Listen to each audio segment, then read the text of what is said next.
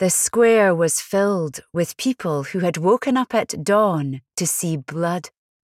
They surrounded the wooden stage where the guillotine had been built, elbowing one another and pressing their bodies forward, each person trying to get as close to the action as possible.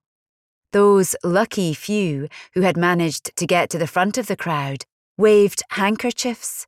When the heads began to roll, they would try to dip the handkerchiefs in the blood. Souvenirs. An heirloom they could pass on to their children and their children's children. See, I was there, they would say, unfolding the bit of cloth. I saw the revolution. I saw the traitors lose their heads. The morning sunlight reflected off the white stone of the courthouse. Even though his hands were bound, Antoine Lavoisier managed to fix the cuffs of his shirt.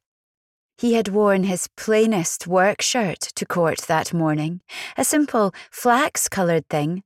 It was what he wore in his laboratory, knowing that it might get stained with sweat or one of the hundreds of chemical solutions he kept in glass vials. His wife, Marie Anne, had threatened to throw it out a dozen times.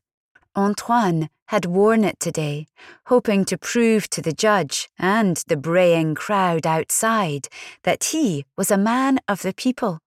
For all the good it did, he might have worn silk brocade. Please, he had told the judge. That cursed word had almost caught in his throat. If the circumstance hadn't been quite so dire, his nature would have made it impossible to beg. Please, he repeated. France needs my work. Imagine what I can do for the nation, for the Republic, if I have more time to continue my scientific studies. I've already achieved so much in the study of oxygen, of hydrogen, the science of combustion. At least let me return to my apartment to organize my paperwork.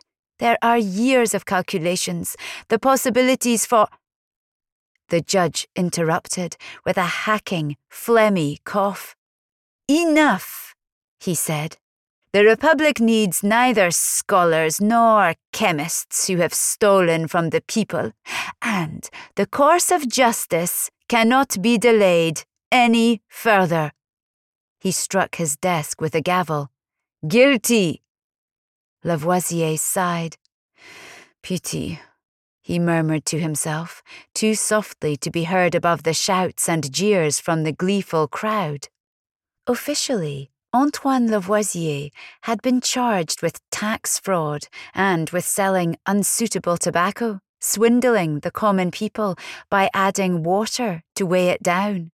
But he knew as well as anyone that he was really on trial for something else being an aristocrat and an academic. For having spent the previous decade of his life with his wife, holding salons in their apartment with intellectuals and artists, events where Marie Anne served tea and repartee and biscuits made by their servants, France was changing, had changed, faster than Lavoisier had believed possible. There was a bloodlust in the air, a frenzy for something that was called justice, but looked like cruelty. Half a dozen of his friends had already lost their heads over meaningless criminal charges that appeared in the middle of the night. The rest of his friends fled to London or Italy. The Lavoisiers had had their chance too to run away to England, but they weren't able to leave their experiments, their laboratory. They were so close. Now it was too late. Just a few months ago, Lavoisier watched as the Queen herself was taken through the streets of Paris on the back of a cart, transported like so much lumber in an open cage so that loyal citizens of the Republic could see her face, could throw their rotting fruit and cabbages at her.